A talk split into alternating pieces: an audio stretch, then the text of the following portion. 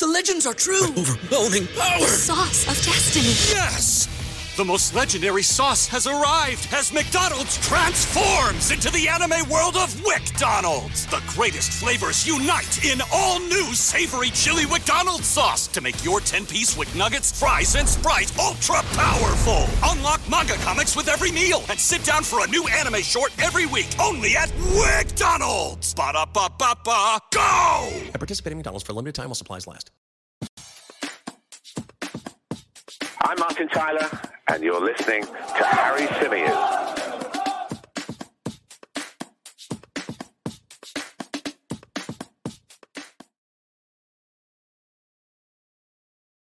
Hey everybody, how's it going? Welcome back along to the Chronicles of a Gooner, the Arsenal podcast, part of the 90 Min Football Network. As ever, I'm your host, Harry Symeou. Uh, so good to see so many of you in the live chat joining us uh, for this debrief after Arsenal's 2 0 victory up at St James's Park. Nobody gave us a hope in hell of going up there and winning. Nobody gave us a chance. People have been writing us off for weeks and weeks and weeks. Now, I'm not saying that Arsenal are going to go on and win the Premier League title from here. I'm not saying that this means that an awful lot has changed. I've always said that Arsenal had to win um, today in order to just keep that dream alive. And that's exactly what we've been able to do. But hey, if you're not there, then you know you you have no chance. You have zero chance. We may not have a huge chance, but we've still got a chance, and that's what this is all about. I've said for the last few weeks now. Yeah, maybe we've given up control. Yes, we're second favourites now. But what I really wanted to see was Arsenal go on for the remainder of the season and make Manchester City work for it, finish on a high, send a message to everybody else that, yeah, we have blips like every other team, but they are not things that drag on for too long. And our season is not going to die uh, a slow death because we have been fantastic from the off in this campaign. We've played with uh, with fearlessness, with fight, with pride, with passion. Um, this is a young developing team. This is a young developing manager, and there is, believe me, so so much to be excited about as an Arsenal fan. And so, what I was really wary of and concerned about was the possibility of our season just sort of going up in smoke and you know just sort of slow slowly dying out. I can't even speak today because i'm quite excited actually. Um, but there was that fear and that worry that it was just going to all fade away and here we are. Here we are having just won at st james's park. And for me it's not just the result it's the way we played it's the nature of our approach. You know we've talked a lot about the pressure and that maybe the pressure got to arsenal uh, in the last uh, month or so and that that could have played a big part. That could have been a reason as to why we saw mistakes that have been uncharacteristic all season from some really key players just creeping in, while certain players had maybe gone off the boil just when it mattered most. Pressure can weigh heavy. But what Arsenal showed me today by going to St James's Park and playing in that way, more than the result, is that that pressure being relieved has maybe been a bit of a good thing. Now, I, I know that sounds stupid because you know you need the pressure you need to deal with pressure to go on and win premier league titles and ultimately that's where you want to be. But you could see now that it, it, was weighing really really heavy on this young group on, on a lot of our players. And now that we're not the favorites anymore and now that the pendulum has swung in manchester city's favor and everybody and anybody out there thinks that manchester city outside of the arsenal world i'm talking about are going to cruise to this title now it's allowed us to play with a freedom and with the shackles off Uh, with the handbrake off, as Arsene Wenger used to say back in the day.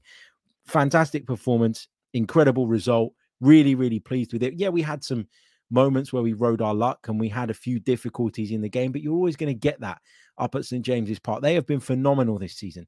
Third place going into the weekend. They've been phenomenal. Still might be in third place because Manchester United are losing at the time of recording, from what I understand. But the point I'm trying to the point I'm trying to make here is that that was a really difficult place to go today. And we went there and we not only got the result that we needed to keep our title hopes alive, but we performed in a in a fearless way, in a bold way, in a brave way. And that what you saw today, you know, a fearlessness, a, a willingness to attack, a composure with the ball, even in deep defensive areas, the game management, the the fight for one another, the spirit, the passion, all of those things. That's what Mikel Arteta's Arsenal is all about. And you saw that in an abundance today. So, not saying we should be going overboard and jumping up and down because we're now going to win the Premier League.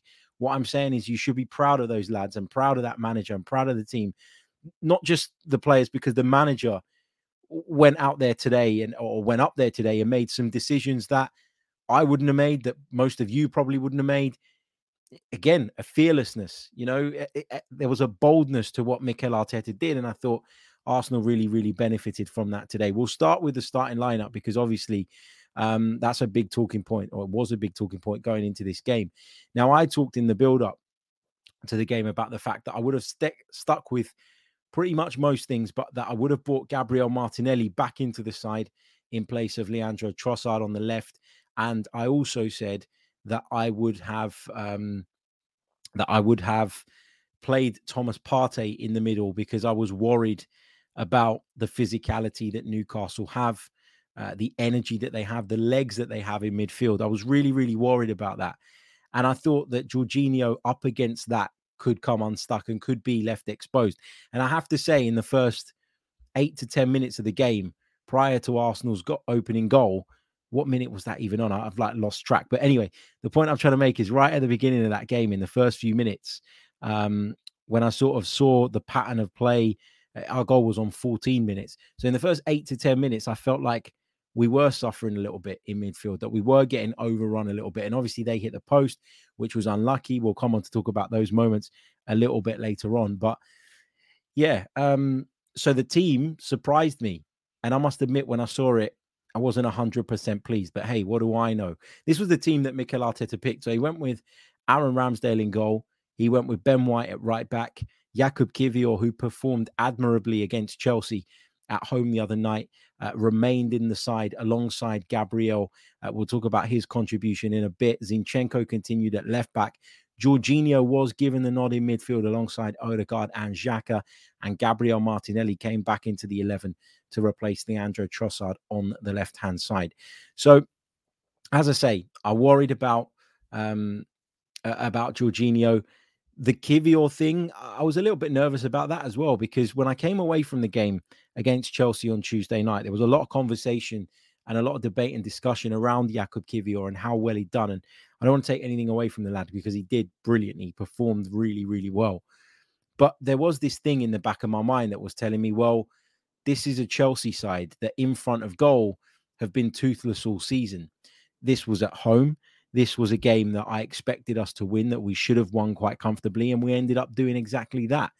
But going to St James's Park would be a completely different animal, a totally different kettle of fish up against a really good, strong opponent that is very, very potent in the attacking third, that has the likes of Callum Wilson and Alexander Isak and various others. You know, even Murphy's been in good form of late, that has goals from midfield in the likes of Joelinton and, of course, Joe Willock, who we know very, very well. For example, Bruno Guimaraes, who's been talked about as one of the best midfielders in the Premier League this season. Trippier's deliveries from wide areas. You felt like Kiwior could be in for a difficult afternoon. And the problem is that when you've got a centre half who's uncomfortable alongside Gabriel, what does that do? It adds to Gabriel's workload. You know, and Gabriel's workload is big enough with Alexander Zinchenko next to him, who I still think there are serious question marks over from a defensive standpoint.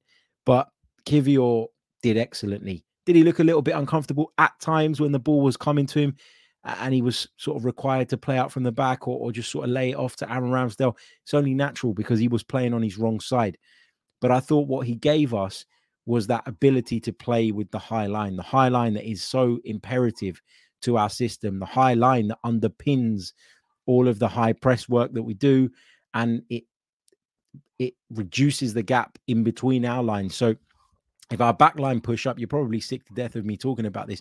But if the back line push up and squeeze up and get right up close to the midfield line, then that space in between those two lines where teams like to operate and like to try and hurt us is reduced. And that obviously helps us. And that obviously is something that, you know, improves our overall game. It takes the pressure off of the Xhakas and the Odegaards and the Jorginho or Partey. You know, it takes the pressure off of um, off of Gabriel and, and off of Zinchenko, who likes to go into that midfield but doesn't want to get caught in the no man's land in between if the space between the lines is too big. So that's really helped us to go back to playing a lot more in our style and in our image and, and to go back to playing our game basically. So credit to him. I was sort of sitting there during the game and I was I was talking to my brother who I was watching it with and we were saying, you know, did did Mikel get it wrong by playing Rob Holding when he did? And you probably look at what you saw today and look at the game against Chelsea and you probably think, yeah, absolutely. You know, that was a big mistake on Mikel's part. Now, I'm not going to say it isn't a mistake. Uh, I'm not going to go that far. I'll leave it down to you guys to come up with your own individual opinions on that. But what I will say is this I think it was it was a risk to put Kiwior in earlier based on the fact that we'd all seen so little of him we were all moaning about Rob Holding and we were all talking about the need to find an alternative solution, but there weren't many people banging the Jakub Kiwior drum. There were people talking about Ben White going inside. There were people talking about Kieran Tierney maybe playing at right back so that Ben White could do exactly that.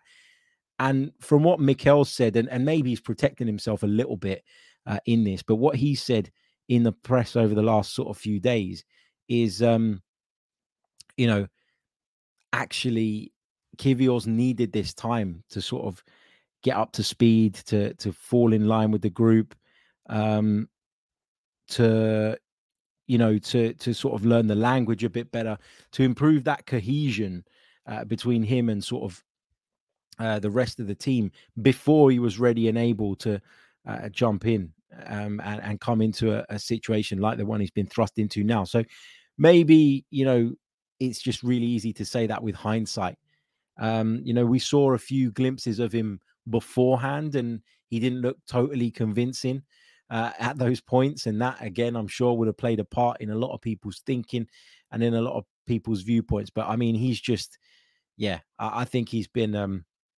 he's been brilliant over the last couple of games, and long may it continue. And hopefully, uh, you know, he can prove himself to be the player that backfills Gabriel going forward, and and so we have that little bit more depth there. And look, although he is a left-sided centre back by trade, and although he is a very left-footed player, I think you can see that. You know, he does look a little bit off balance when he's required to do things with his right foot. Although all of those things are true, I think the more he plays on the right side, the more he'll adapt to it, the more he'll understand what it is that he needs to tweak and change in order to be able to cope with that. And the more that becomes an option for us moving forward. And then we can move away permanently from the likes of Rob Holding. I don't, I don't know why. I don't want this to sound like a Rob Holding sort of criticism session when he didn't even play today. But the point I'm making is that Kiwior, in his profile, in his build, in a, a, lot of his attributes, allows us to play with that higher line, and that allows us to dominate football matches again in the way that we did for two thirds of the season, maybe more, three quarters of the season. We just kind of went off a little bit because we had to slightly adapt our game and even if the rest of the line was pushing up, Rob Holding would often get caught those few yards deeper. And that was an issue for us. So credit to Jakub Kiwior.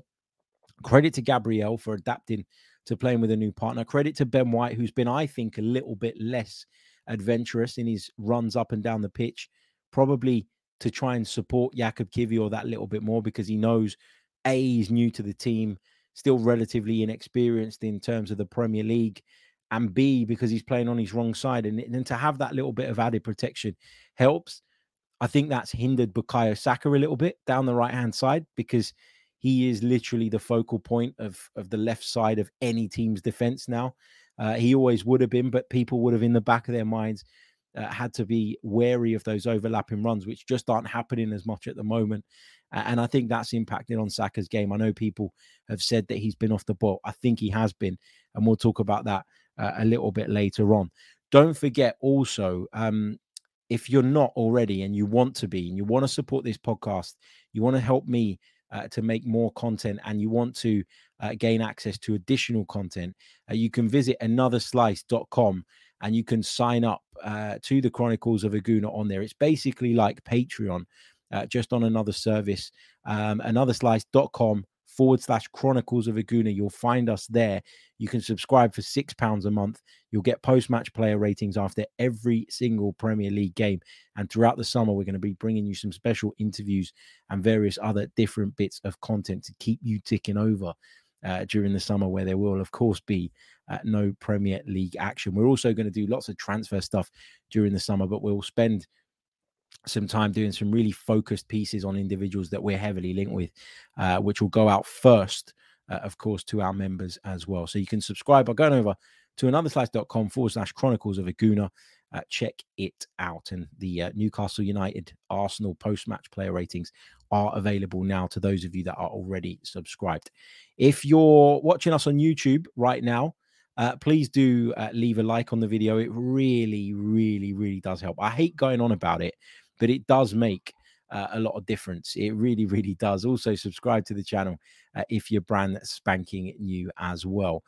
Okay, so um, how did the game start then? Well, it started in exactly the way I thought it was going to, which was Arsenal having to weather an early storm.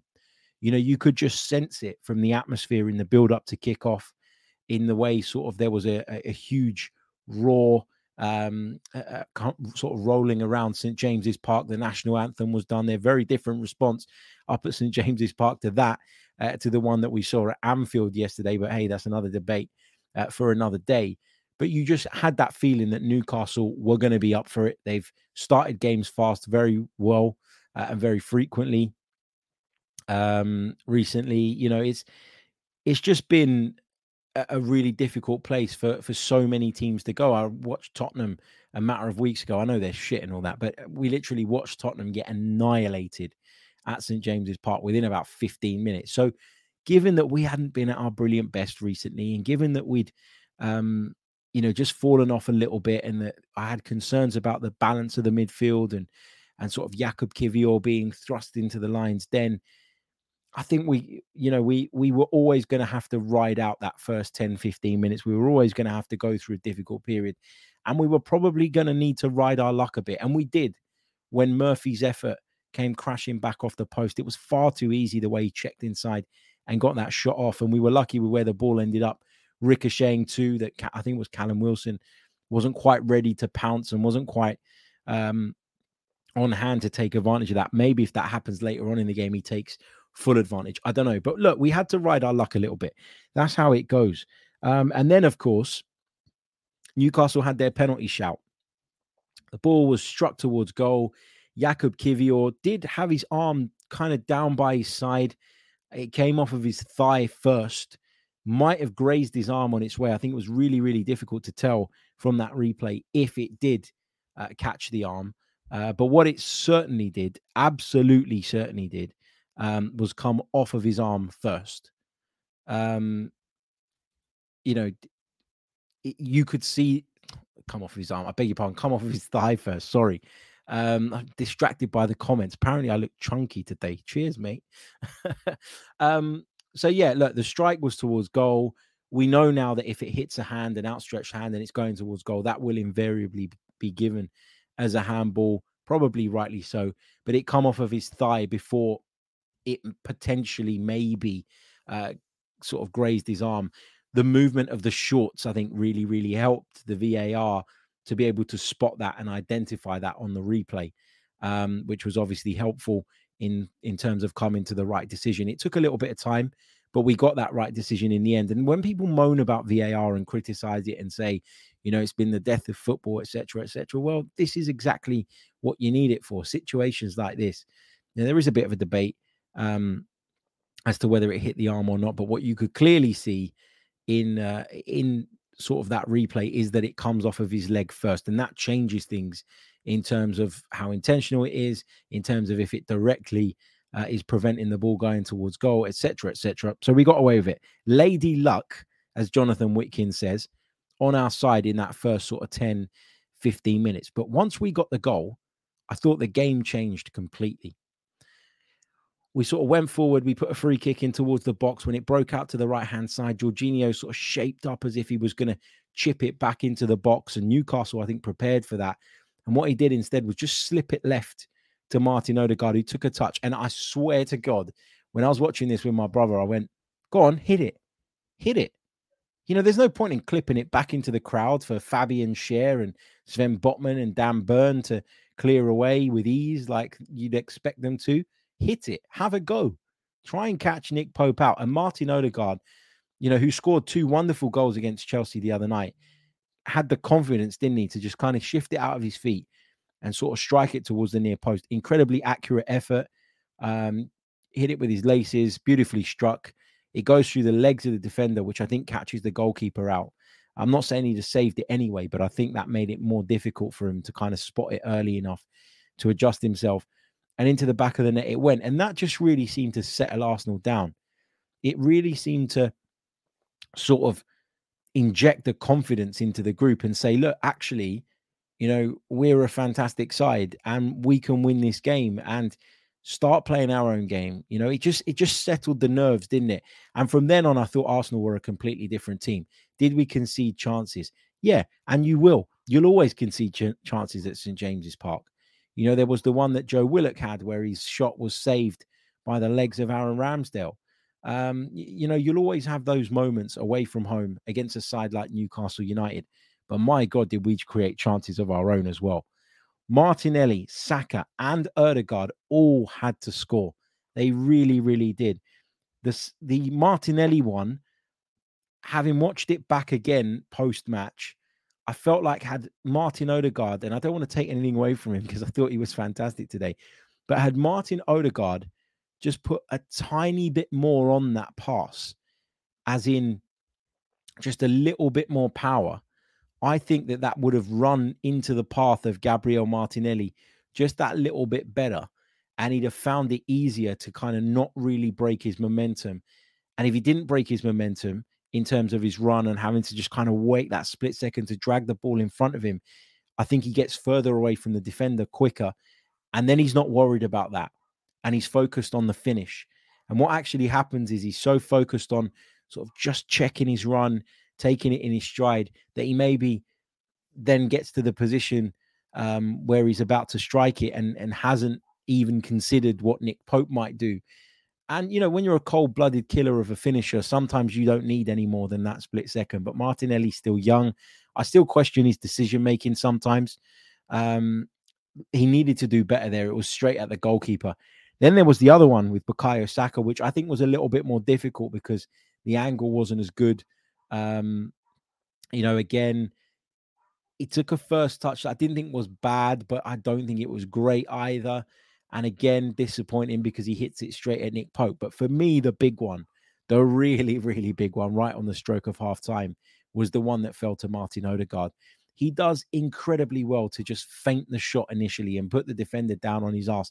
And from then on, you're thinking there's only one outcome here. And again, he snatches at it. You know, he's on his weaker foot. Maybe that plays a part. If he's on his left foot, does he have the confidence maybe to just dink it over the oncoming goalkeeper? I don't know. But I remember us going in at half time and literally fearing the worst, actually, because I felt like we'd done so well to create those chances. I felt like we did so well to capitalize on the weaknesses that Newcastle had in terms of how unbalanced that midfield was. And I, I talked about the mobility that they had and the energy and the engine and legs and all of those things but I thought the balance in midfield for them was really wrong, and we'll talk about that in a bit. Um, but yeah, that was the one for me. That was the one that left me literally tearing my hair out. I couldn't believe uh, what I'd seen there, but thankfully, um, you know, we were we were able to to get a second goal in the second half, and and we didn't pay uh, for it um, uh, in the way that we might have done. But anyway, um, towards the end of the first half, I thought we managed the game really, really well. Whether that be sort of going down um, when we were on the receiving end of challenges, of which there were plenty, by the way. I, I was scratching my head as to how uh, Chris Kavanagh, the referee, hadn't got his cards out at that point. I thought it was ridiculous. The fact that Newcastle were allowed to get away with so many late challenges, dirty challenges. I'd go as far as saying that, you know, leaving things on people on purpose um, trying to rough us up, trying to shake us up.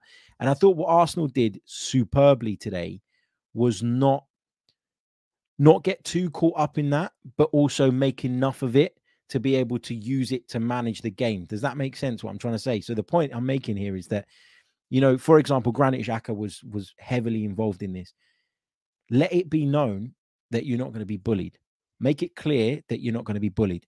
Make it clear to the referee that these things are going on make it clear that there is an issue, and use these issues to delay the game, to make the game stop and start, just like Newcastle United did when they came to the Emirates back in January, I think it was. Eddie Howe had the cheek to even talk about this in his press conference about game management. After the display they put in at St. James's Park, I thought that was laughable. I, I beg your pardon, at the Emirates. I thought that was laughable.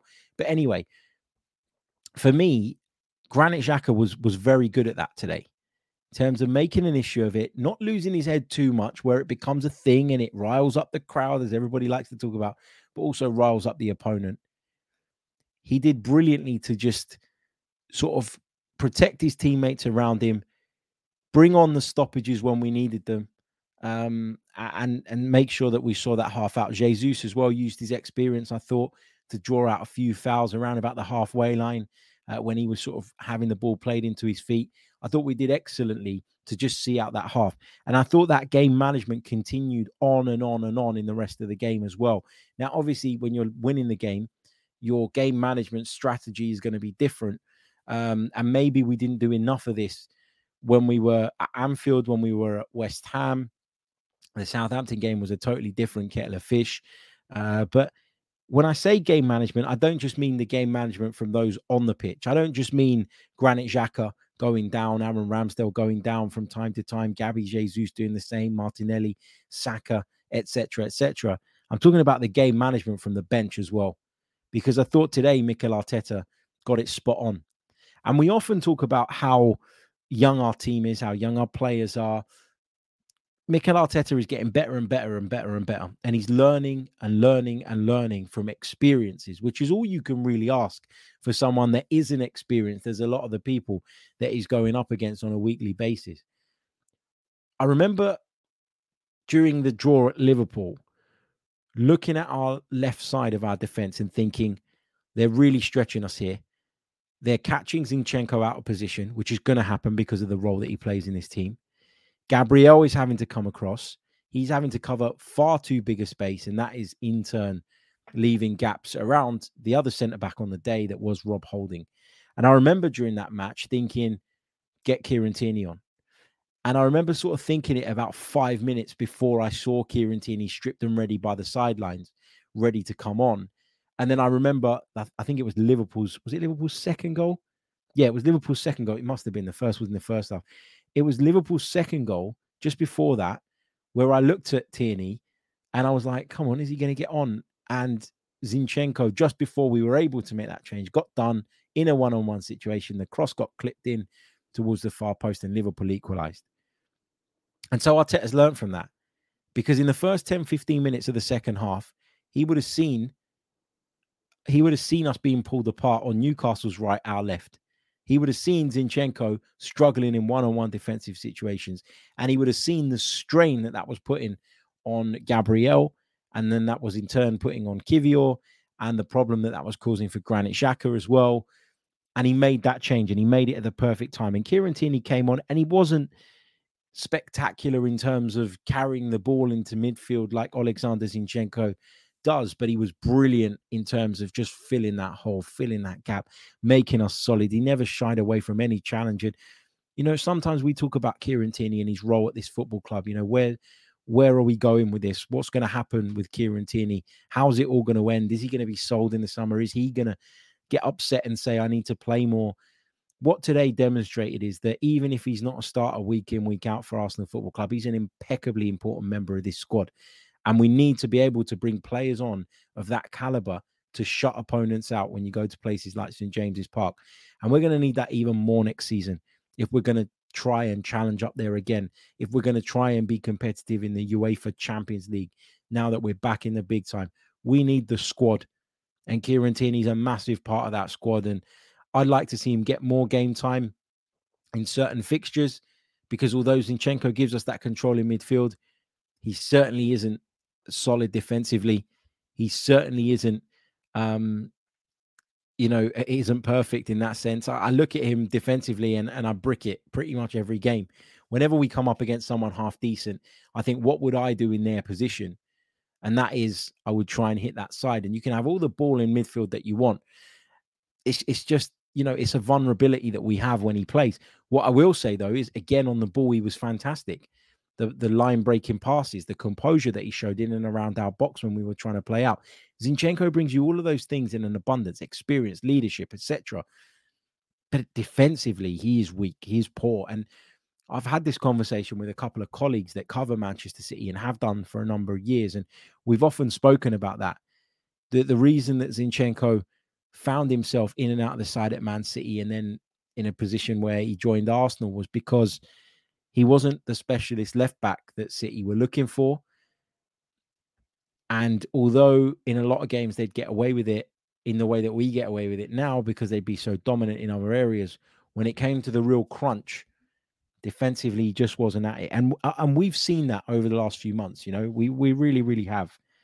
Um, but anyway, just going back to that Odegaard goal, by the way, uh, which I mentioned a little bit earlier on, the first goal, the opening goal for Arsenal uh, this afternoon up at St James's Park, 15th for Martin Odegaard, which makes him our joint top Premier League goal scorer on 15 alongside Gabriel Martinelli.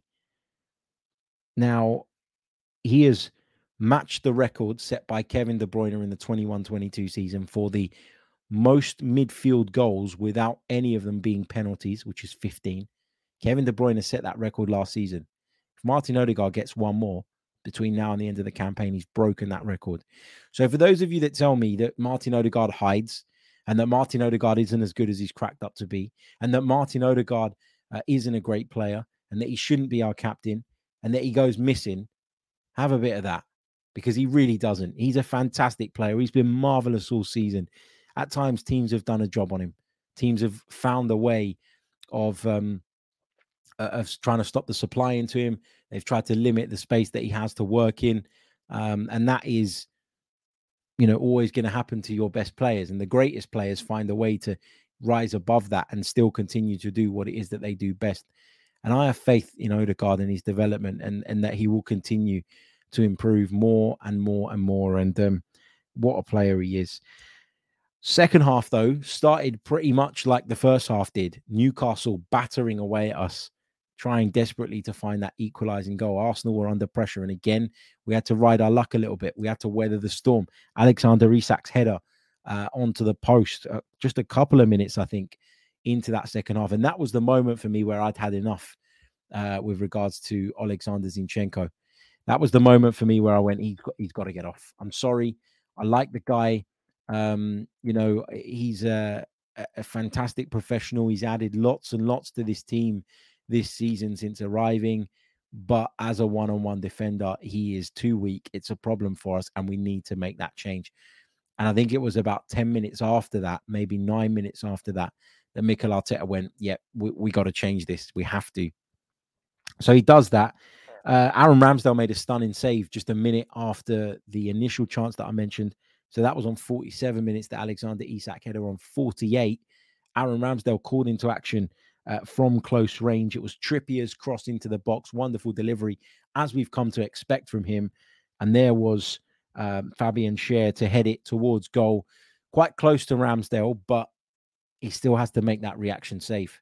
He still has to be sharp enough. He still has to anticipate what it is that the attacker's going to do. And, and it's a brilliant save. Um, and then a couple of minutes after that, so a, really frantic start to the second half. Arsenal go down the other end. Chance looks as though it's gone. Martinelli picks up the ball uh, wide inside the penalty area, thinking, what's he going to do? Go on the outside, come back in on the inside? Is he going to try that little drop of shot? Today's episode is sponsored by NerdWallet's Smart Money Podcast. NerdWallet's trusted financial journalists use fact-based reporting for some much-needed clarity in the finance world, helping you make smarter decisions with your money. The nerds have helped me get smarter about things like planning for my tax bills so I don't dread April every year, producing a balanced budget, not just for football, and saving on travel because spending less on airfares means more money for an extra night and maybe a fancy dinner too. Listen to NerdWallet's Smart Money podcast on your favorite podcast app. Future you will thank you.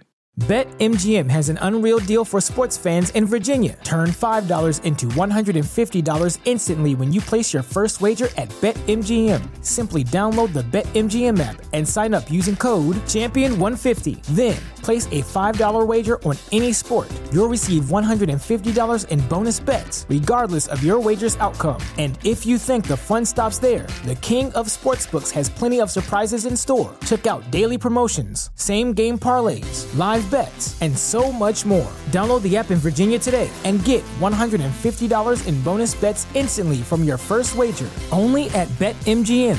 BetMGM and GameSense remind you to play responsibly. See BetMGM.com for terms. 21 plus only, Virginia only. New customer offer, subject to eligibility requirements. Rewards are non withdrawable bonus bets that expire in seven days. Please gamble responsibly. Gambling problem? Call 1 800 Gambler. Promotional offer not available in Washington, D.C. to just try create that half a yard of space. And he kind of like leans back, opens up his body, and just tries to pick out that top corner. It comes off the top of the crossbar. So Arsenal hitting the woodwork too. Um, but there were a few other moments sort of in between uh, that and the second goal. A big one for me was on 58, where Granit Xhaka came sprinting back uh, from defensive midfield and made a wonderful sliding challenge around about the area in which the right centre back was was trying to operate. You know, Newcastle coming down that left hand side, Callum Wilson and Alexander Isak trying to combine, trying to cause us problems. Granit Xhaka, that was, you know, he had a great game all round, I thought, but that really capped off his performance for me. That particular moment um, in which he not only had the awareness and anticipated what might happen and what he'd need to do to try and help out and support in that, but also had the composure to go sliding in and execute that challenge and make sure that he got it 100% right. And then on 70, we found the second goal. And this is what I talk about a lot. You know, people have been really, really critical of, of the decision to leave Leandro Trossard out. And like, I like Leandro Trossard. I think every time he's played for Arsenal, he's been a credit to himself. He's been really, really good. He's provided assist after assist after assist. He's been superb. He's been probably a little bit unlucky not to have more goals than he has. Um, but Martinelli has to be in the team because of his directness, because of his power, because of his energy. You know, he's like the Duracell bunny up and down that left hand side. And, you know, that second goal, it comes from him being literally relentless and direct and knowing exactly what it is that he wants to do, being focused on the task at hand. Now, I bet you that Leandro Trossard, as great as he is, doesn't do what Martinelli does there because it's a brilliant counter attack from Arsenal in the first place. But Martinelli gets into a position where it doesn't look like he's got an awful lot on. It doesn't look like he's quite got the angle for the shot. Doesn't look like he's got enough pitch on the outside to try and go round on the outside. So what does he do? He, he realizes that a bit like Martin Odegaard when he took a shot in the first half that ended up in the bottom corner, where it's kind of like if you don't shoot, you don't score. Martinelli's gone, right, I need to get this ball into the danger area. That is my task now. From this situation that I'm in, from this position that I'm in, my task and my duty as a wide player, as a winger, is to take on my man and work the ball into that area. And if someone's running in to tap it in, fantastic, they've done their job. But I need to make sure that I do mine. Our Martin Odegaard was coming in at the far post and probably would have had a tap in had Fabian Schär not got a touch on it. But Martinelli puts him in that position. He puts him in that position of panic where he doesn't know how to react and he doesn't know how to keep the ball out of the back of the net as it comes off of him and finds its way in. So Martinelli deserves a ton of praise for that. I'm I'm so happy for him um, as well because that kind of justified the selection you know, he'd missed the chance in the first half. Lots of people were talking about Trossard, and rightly so. He's a fantastic player. But I mentioned Martin Odegaard had gone level as the top goal scorer for Arsenal this season in the Premier League today. And it's with Gabriel Martinelli. So how can you justify leaving him out of the side? It's madness. It is madness. Um, some had said that Saka should come out of the team. Maybe there's a debate to be had there, but we know that Mikel's a huge fan of of uh, of Bukayo Saka and was always unlikely to do that. Um, but yeah, I mean, Gabriel Martinelli, what a player. Uh, he's come on leaps and bounds, hasn't he, this season? He really, really has. And I still think he can be- get better. That's the scary thing. I still think at times he's a little bit immature in his decision making. He can be a little bit rash. Uh, but the fact that he's improved this much and is still at such a young, tender age that we've tied him down to a new contract, it bodes really, really well, doesn't it? It really, really does. Uh, let me just quickly take this uh, super chat before we continue moving on. We're going to get some of your questions as well. So start put, popping them in the chat box. Pop a queue at the beginning, and we'll get through as many of those as we possibly can between now and the end of the show. Uh, Craig from Fort Lauderdale uh, says, Big Harry, great win for the boys. Hello from a hot ass Fort Lauderdale. Uh, hello, mate. I hope you're good. I hope you're well. I hope you guys enjoyed the game as much as we did here. Look, start getting some questions in. I've got a few more points to make. Um, and then uh, I'm going to focus solely on your questions. But I'm just going to have a short, short break because I'm going to bring you a quick message from our sponsors, the good people over at NordVPN. So, as you will know, the Chronicles of a Gooner podcast is currently sponsored by the good people over at NordVPN. To sign up to the virtual private network service, which will bring you a host of benefits, which I'm going to explain in a minute, what you need to do is go over to nordvpn.com forward slash chronicles AFC. The link is in the description below. Check it out because this deal's only got, I think, a couple more weeks to run. But with our discount code, signing up via our link, you can get a huge discount on the NordVPN service, as well as four additional months at the end of your plan for free. Uh, if you don't like it, if you're unhappy with it, if it's not what you thought it was, if it isn't really working for you, you can get your money back within 30 days as well. So there really is no risk uh, to signing up uh, to this. So what do you get for NordVPN? Well, first of all, let's talk about the cost because that's the first thing that people always ask, isn't it? How much does it cost? Well, it costs less than the price of co- of coffee uh, per month, less than the price of a cup of coffee per month. My words are all over the place today. Maybe it's the excitement or the couple of beers I had during the match. Uh, but anyway, uh, check it out. And uh, what can you do with NordVPN? Well, you can change your virtual private location.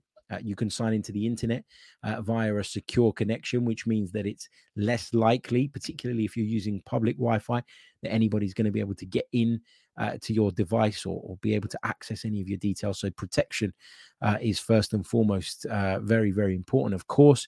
But also, by changing your virtual location, you can access subscriptions, streams, content that you wouldn't be able to access in your normal territory. Example I always use is when I want to watch Greek TV, I can't stream it here in the UK because of the geo blocks.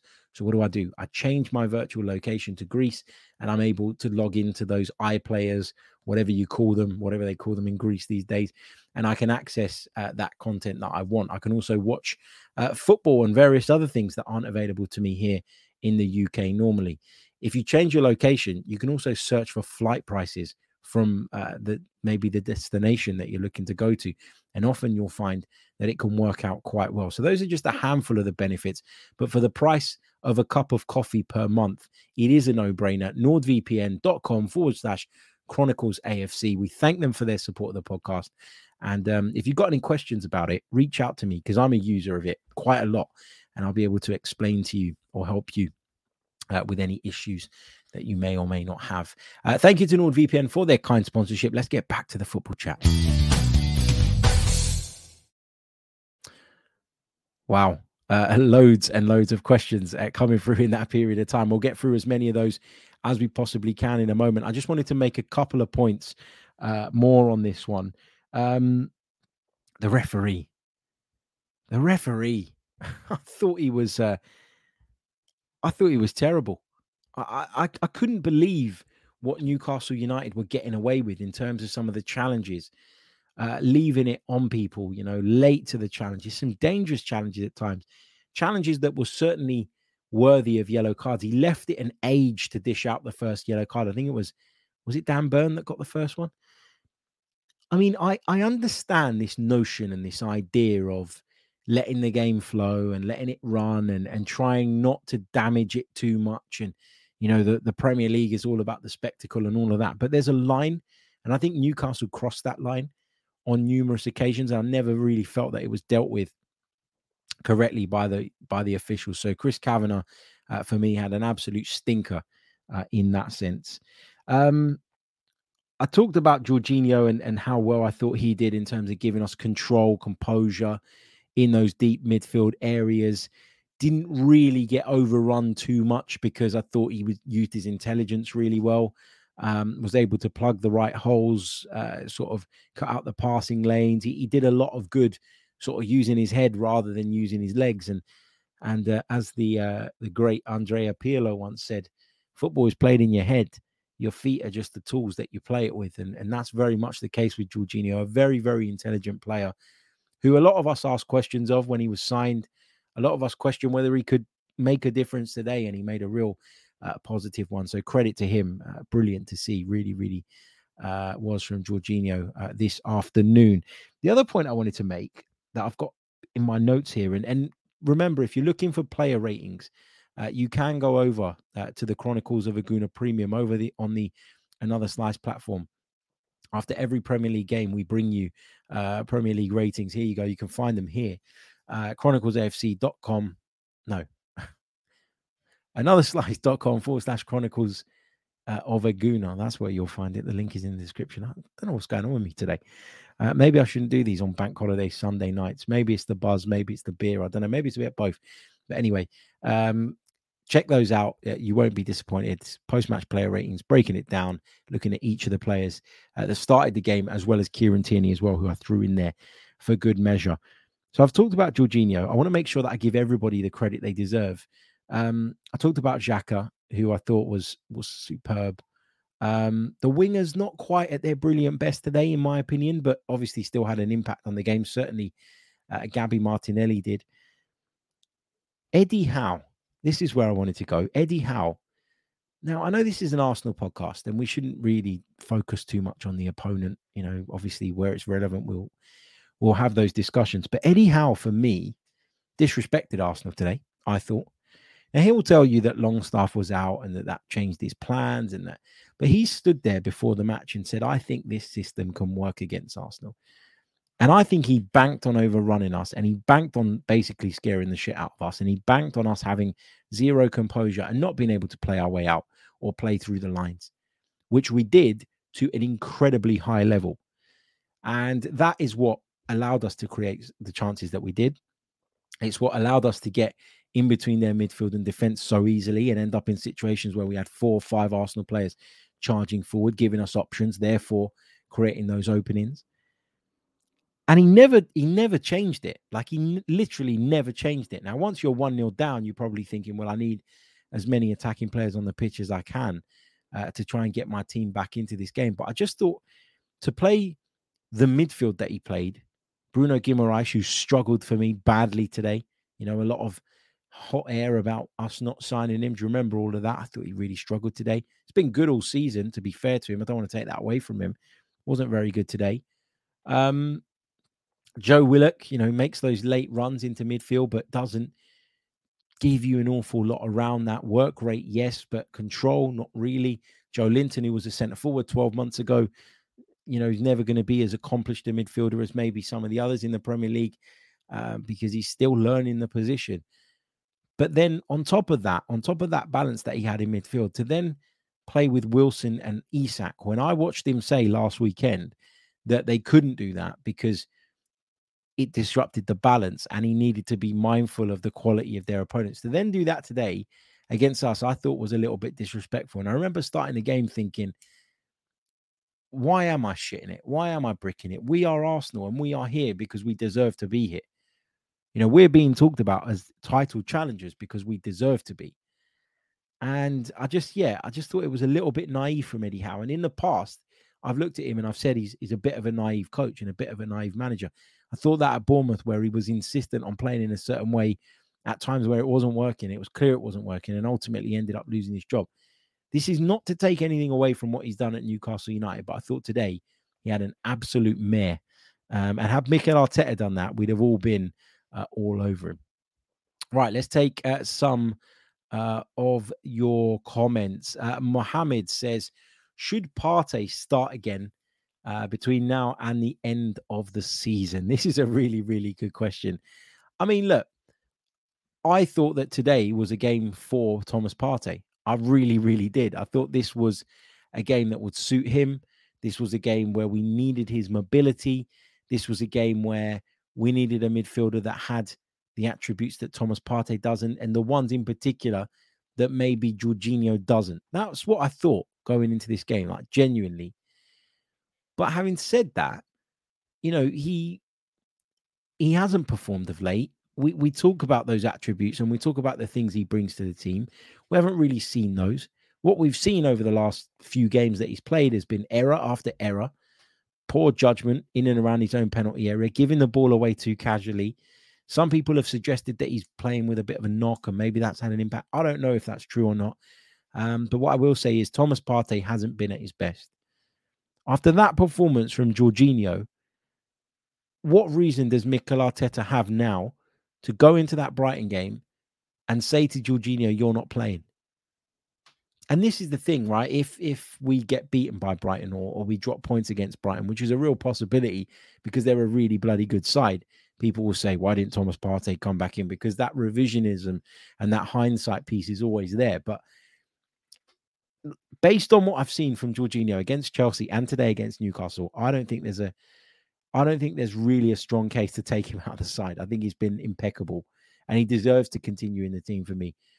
If he has a stinker against Brighton, then yeah, Partey could come back in against Forest potentially. Like I think you just got to judge it game by game. You got to judge it based on how training's going. Remember, we only see the match days. We don't see what goes on behind the scenes. We don't see or understand really uh, what the dynamic is like on the training ground. Perhaps Mikel Arteta's picked up on something with Thomas Partey that he doesn't really feel comfortable with or that he doesn't really like. And and maybe that's had a bit of an impact, you know. Maybe he's got something personal going on and he's just not quite there. Maybe you know he's, he's shown signs of fitness issues, fatigue in training, and that's played a part. There are a lot of factors that we will be oblivious to. Um, but no, going into next week, I don't know about for the rest of the season. But going into next week against Brighton, for me, Jorginho plays. Uh, Billy G says, thoughts on Kiwior today, Harry? I thought he looked extremely composed in a pressured game. Yeah, as I said, you know, he he pleasantly surprised me today. I was he was one of the players I was worried about going into this one because, as I said, looking at the Chelsea game gave us an indication, but it was uh, against a really poor, toothless Chelsea side who have been so bad in front of goal all season. I didn't really know what to make of it. But today, he helped us to play with the high line that we so desperately want to play with. He uh, stayed close to Gabriel, didn't really get sucked out of centre back too much as well, which I liked because one of the things I criticized Rob Holding for when he was playing was that look, you're not that guy. You're not that front foot defender that William Saliba is. You're not the one that's going to go and squeeze up the backside of the um of the attacker and get really close and like suffocate him. You're not, you're not that player.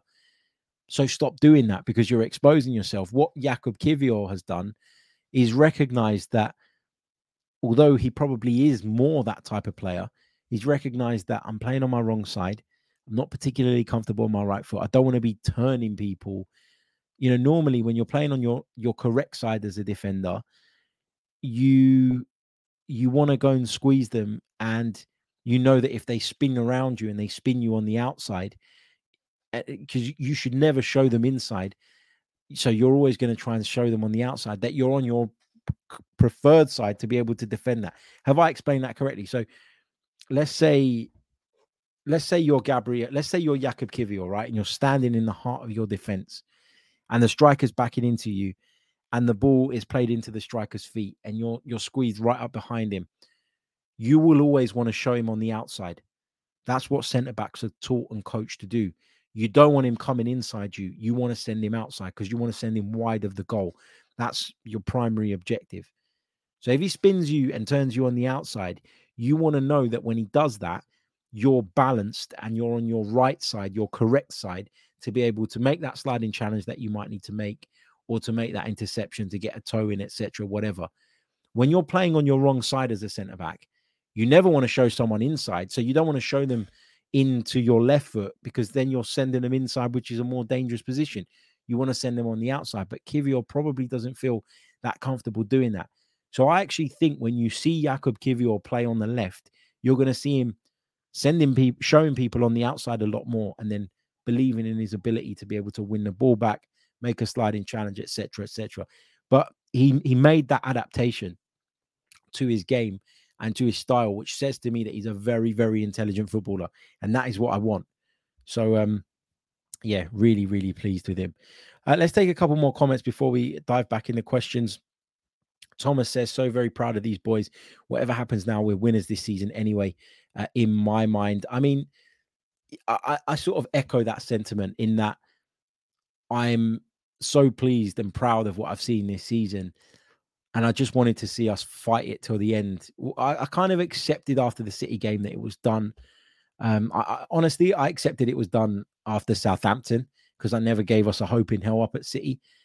But what I wanted after that, when I kind of recalibrated my expectations, my hopes, my feelings, was just for Arsenal to really push it until the end and to make sure that we didn't go out with a whimper and that we were sending a message to the rest of Europe and all those players that are looking at potentially joining Arsenal and going, this is a place where we're on an upward trajectory and you want to be here. You want to be a part of this.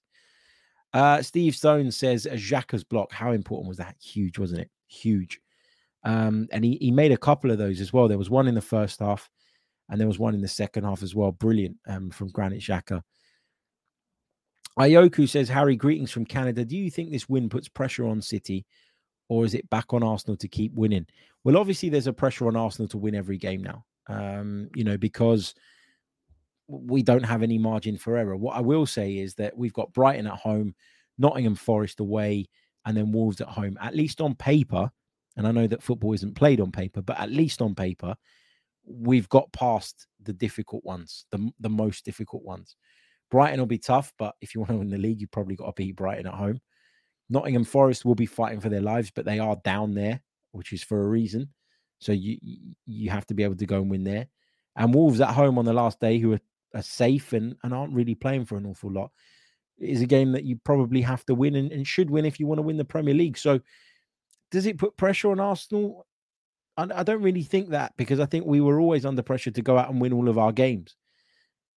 What it does though is, is probably change Pep Guardiola's thinking going into that game against Everton on Sunday because, of course, they meet Real Madrid this week in the first leg of their Champions League semi final, and then they play them again next week in the second leg. The game's on Sunday. So, uh, the game I mean is is the Everton game. That's on Sunday, just before we play Brighton. What it maybe does is mean that Pep Guardiola will feel that he can't rotate the team as heavily as he might have liked had Arsenal been beaten at Newcastle today. What I'm saying is he made seven changes yesterday against Leeds United because he felt he could get away with that at home against a side that's struggling, albeit they just brought in Sam Allardyce. He felt he could get away with making a multitude of changes because he knew that we were going to Newcastle and maybe he had a little bit of a margin for error in his mind. He probably would never say it publicly, but I think that's probably what he'd have been thinking yesterday when he made those changes. The fact that we've won at Newcastle, which very few gave us a chance of doing, means that Pep Guardiola will probably think differently about the team that he sends out against Everton at, at the weekend. Doesn't mean they're not going to win the game. They're more than good enough. They're good enough even when they make seven or eight changes. We've seen that. But maybe it just does add a little bit of pressure and maybe it changes his thinking. And we know if I'm maybe I'm going to clutch at some straws here, but we know that Mikel Arteta, you know, is uh, is someone who wants us to keep pushing, wants us to keep going. We know that he knows Pep Guardiola inside out. And we know that Pep Guardiola in the past has been accused of overthinking things and then messing them up as a result because he's tried to change something that he maybe shouldn't have or didn't need to. So it's going to be interesting. Really, really is. Uh, Mario says great tactical adjustments by Arteta and his staff today. Uh, well organized, even under pressure. Agreed. Um, Mickey says it was a smartly controlled performance by the team today and a well deserved win. Let's keep winning and see where that leaves us. That's all we can do, mate. That's it. Uh, Afsar says uh, moon the likes. You know what? I'm going to check where we're at in terms of likes at the moment because there's more than enough of you watching us uh, right now. Uh, the likes really, really do help. Look, we got 131 on the board right now, which is nowhere near enough. What's going on? Uh, come on, guys. Like, like, like, like, like, subscribe. Um, you know the drill uh, by now. It really, really does help. And also, if you're listening on audio, then please do uh, leave us a review as well. That helps. Uh, Joey Leo says, Harry, cheers from stateside. Cheers to you too, mate.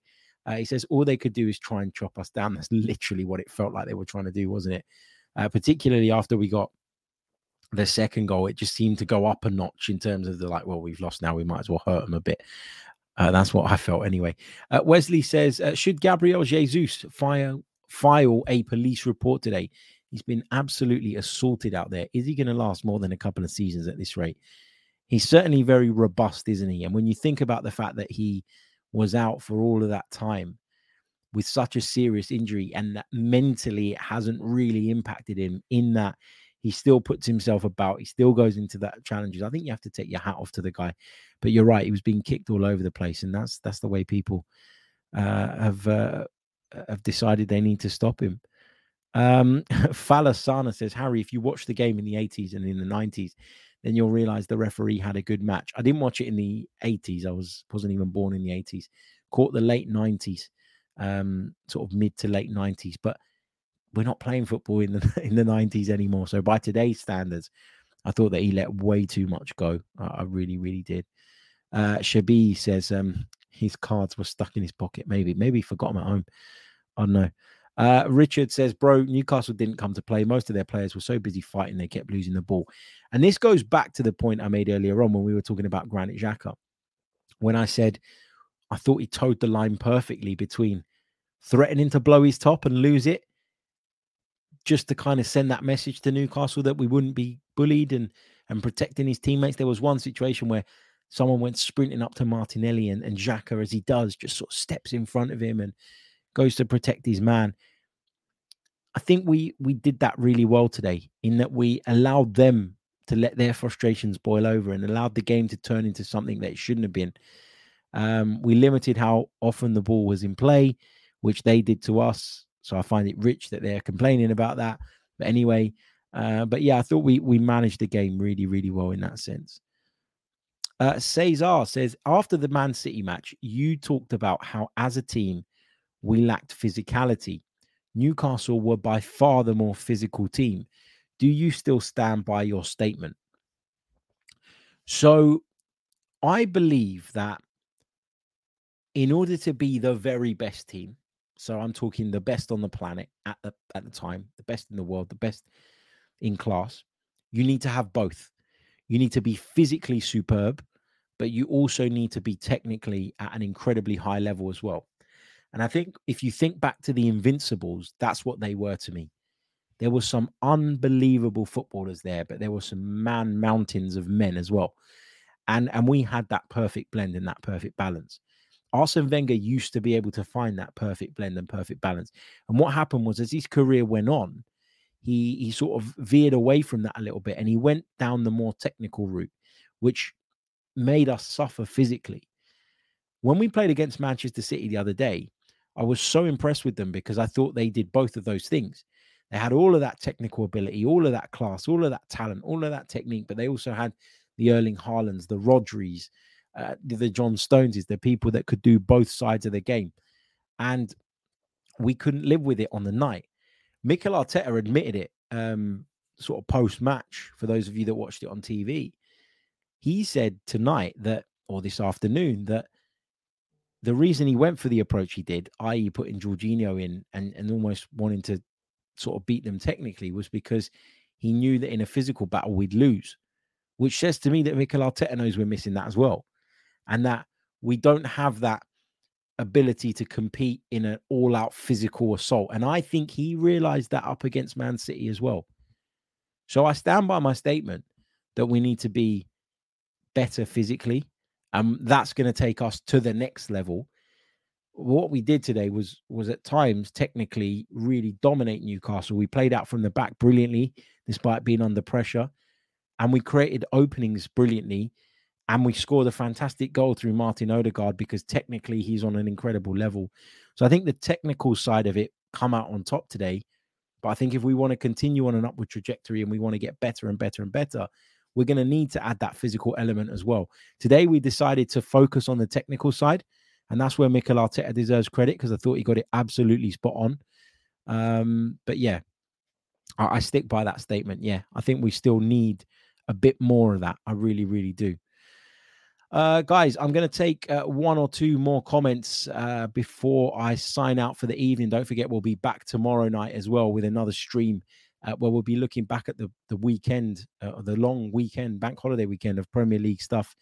Um, there's lots and lots to uh, talk about. We'll maybe bring you some more analysis of the Newcastle game Uh, going to rewatch it obviously this evening, and and I'll come up with some more thoughts and, and assessments, and we can go through those as well. Uh, for those of you that are um, interested, I'll be on Talksport 2 tomorrow as well. So I'm sure we'll get to talk about this game, which I'm looking forward to on the Monday Club show in the afternoon. Uh, what else have we got? Um, who's this Gavin geezer that's just moaning? Um, I'm going to block him. Can't be bothered. As I've said, I can't be bothered for people that come in this chat literally to wind people up. Um, that's not what we're here to do tonight. Today, tonight, this evening, we're here to celebrate an Arsenal victory, a really impressive one at that. We're not here to have a go at each other and try and wind each other up. Blocked. See you later. I've said over the last few days, I ain't going to put up with this crap anymore. If um if people have got different opinions, that's absolutely fine as long as you know we're we're having a debate and a discussion. No problem with different opinions.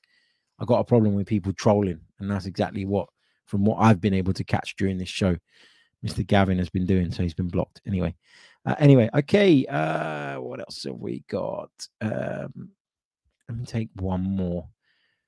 Let me just scroll through. Let's try and make it a good one. Um, oh, there's my alarm because I'm supposed to be on the radio at 8:40. So I've only got literally like a minute or two before I need to wrap this up. Um, uh, I really like that question, by the way, from um, from uh, Cesar about the physicality. That was really, really good one. We'll maybe do a show or something like that uh, coming into the summer um, when we're sort of looking at shopping lists and things like that. It's a good point to discuss, I think, at length. Uh, Alistair says, Do you not think Newcastle should have had a red? I don't know that I would have gone as far as giving any of them a red card. I didn't think it was that severe, but I thought there was a totting up of fouls that really frustrated me. And and as a result, I'm disappointed that at how little yellow cards were shown. I got to be honest, but hey, it is what it is. Um, it's over now. We won the game. We've come through it um, unscathed, seemingly, from what we know and understand right now, and we've come through it with uh, with three points in the bag to keep our title hopes alive. Brilliant performance. We played without fear. We played with the handbrake off. We played um, our game today. And that's what impressed me the most. The fact that we went there and we didn't wilt and we didn't go into our shell. We played the Arsenal way today up at St. James's Park. We rode our luck at times. We conceded chances at times. But as I said right at the top of the show, that's always going to happen when you go to somewhere like St. James's Park. What you got to do is take your moments when they come along. We didn't take all of our moments, but we took enough of them to win the game, uh, which is good enough for me today. Um, I'm going to leave it there. I'll catch you all tomorrow with more. Um, we'll get right stuck into sort of some more of the fallout from this one. We'll look at what's happened uh, in the Premier League this weekend and what that means and, and where we kind of go from here. If there's any transfer rumors, which I'm sure there will be because they seem to be coming out on a daily basis at the moment, we'll address those as well. Uh, we'll be back with another full length episode of the Chronicles of a Gooner podcast tomorrow on Bank Holiday Monday here in the UK. Until then, take care of yourselves. Uh, enjoy a Sunday evening drink to celebrate because Arsenal might not be favourites for the title anymore. But I tell you what, we are going to give this a real fight and we are going to be there just in case Manchester City. And I'm going to go on a rant Kevin Keegan style. I will love it. I will love it if you drop points uh, in the, your remaining fixtures. Look, we just got to do our job. That's all we can do. And we'll see where we are uh, come May the 28th. I'll catch you all soon. Until next time, goodbye. I'm Martin Tyler, and you're listening to Harry Symeou.